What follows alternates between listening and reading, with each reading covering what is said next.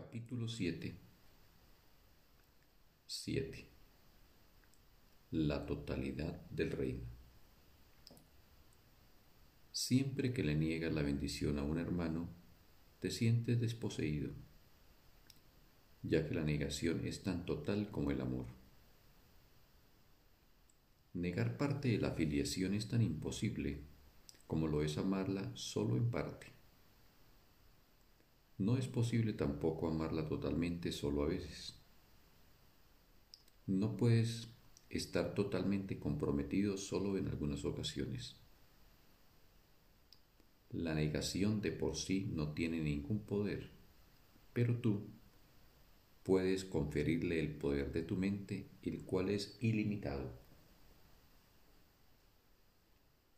Si lo utilizas para negar la realidad, esta desaparece de tu conciencia.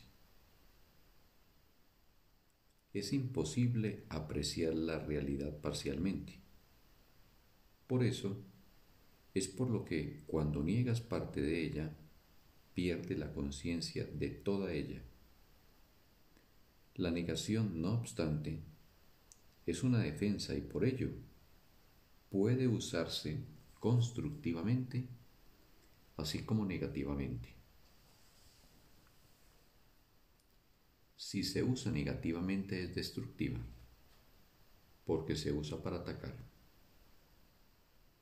Pero puesta al servicio del Espíritu Santo, puede ayudarte a reconocer parte de la realidad y por consiguiente a apreciarla en su totalidad.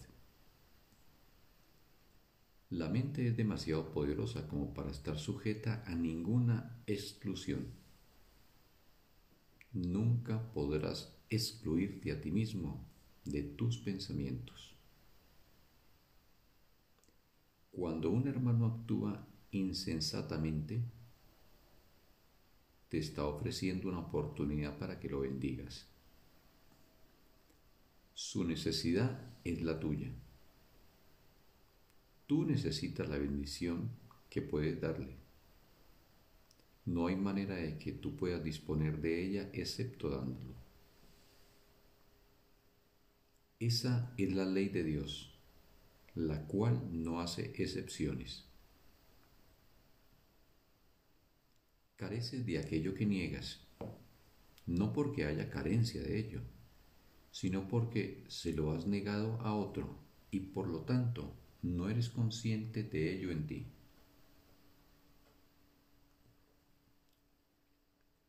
Lo que crees ser determina tus reacciones y lo que deseas ser es lo que crees que eres. Lo que deseas ser entonces determina forzosamente todas tus reacciones. No necesitas la bendición de Dios porque de ella ya dispones para siempre, pero sí necesitas la tuya propia. La imagen que el ego tiene de ti es la de un ser desposeído, vulnerable e incapaz de amar. No puedes amar semejante imagen. Sin embargo, puedes escaparte muy fácilmente de ella abandonándola.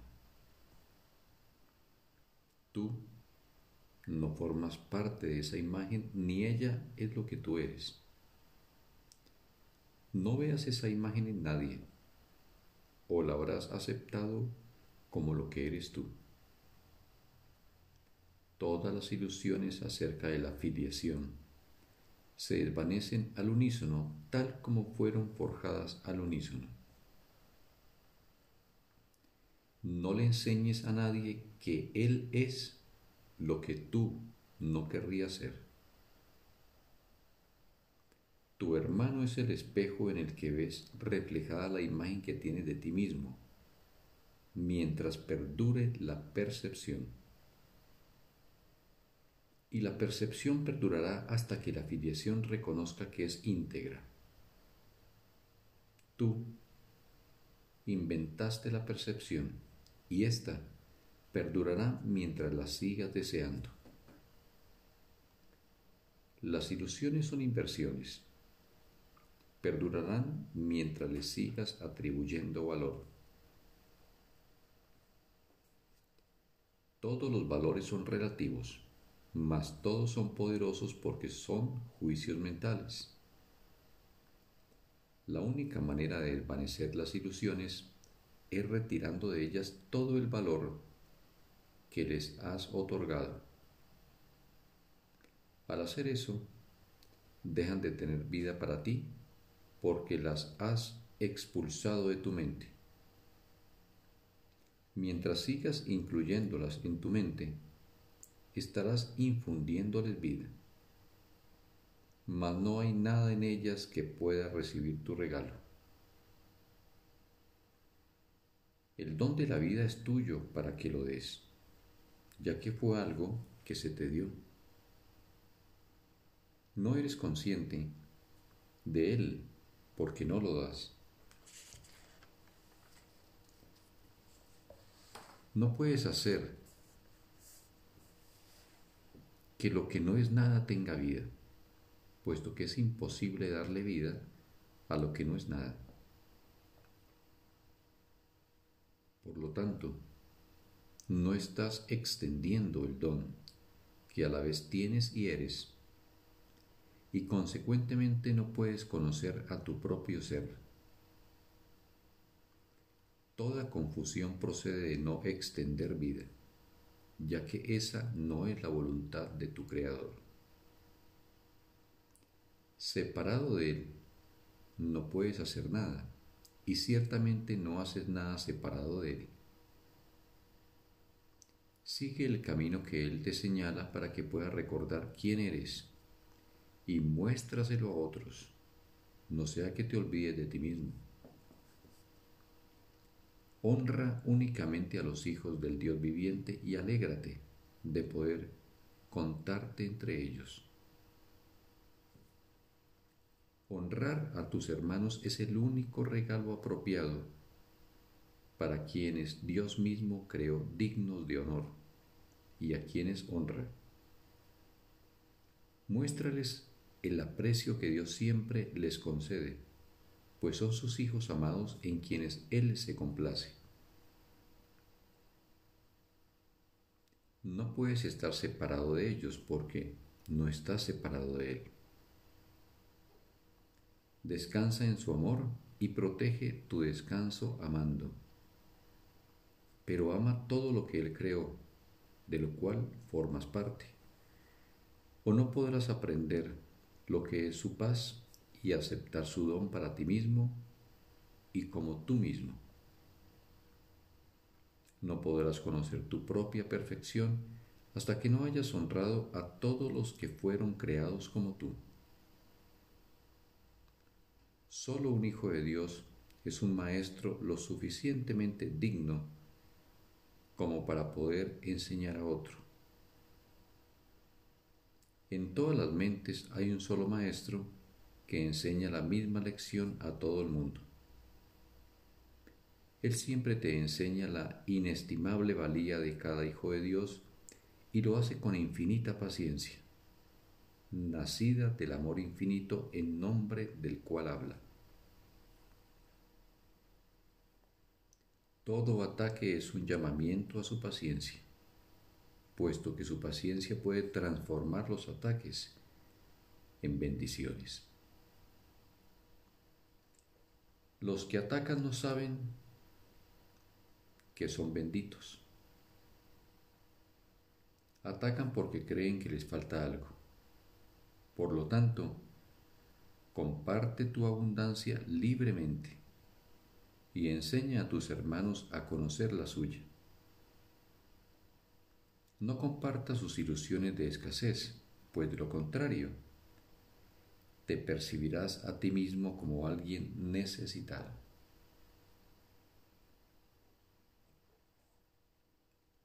El ataque nunca podría suscitar más ataques si no lo percibieses como un medio para privarte de algo que deseas. Sin embargo, no puedes perder algo a no ser que no lo valores y que por lo tanto no lo desees. Sin embargo, no puedes perder algo a no ser que no lo valores y que por lo tanto no lo desees. Esto hace que te sientas privado de ello y al proyectar tu propio rechazo, crees entonces que son otros los que te lo están quitando a ti.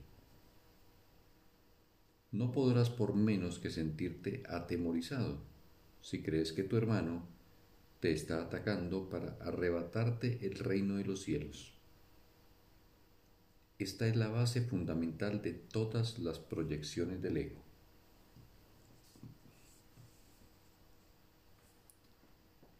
Puesto que el ego es aquella parte de tu mente que no cree ser responsable de sí misma, y puesto que no le es leal a Dios, es incapaz de tener confianza.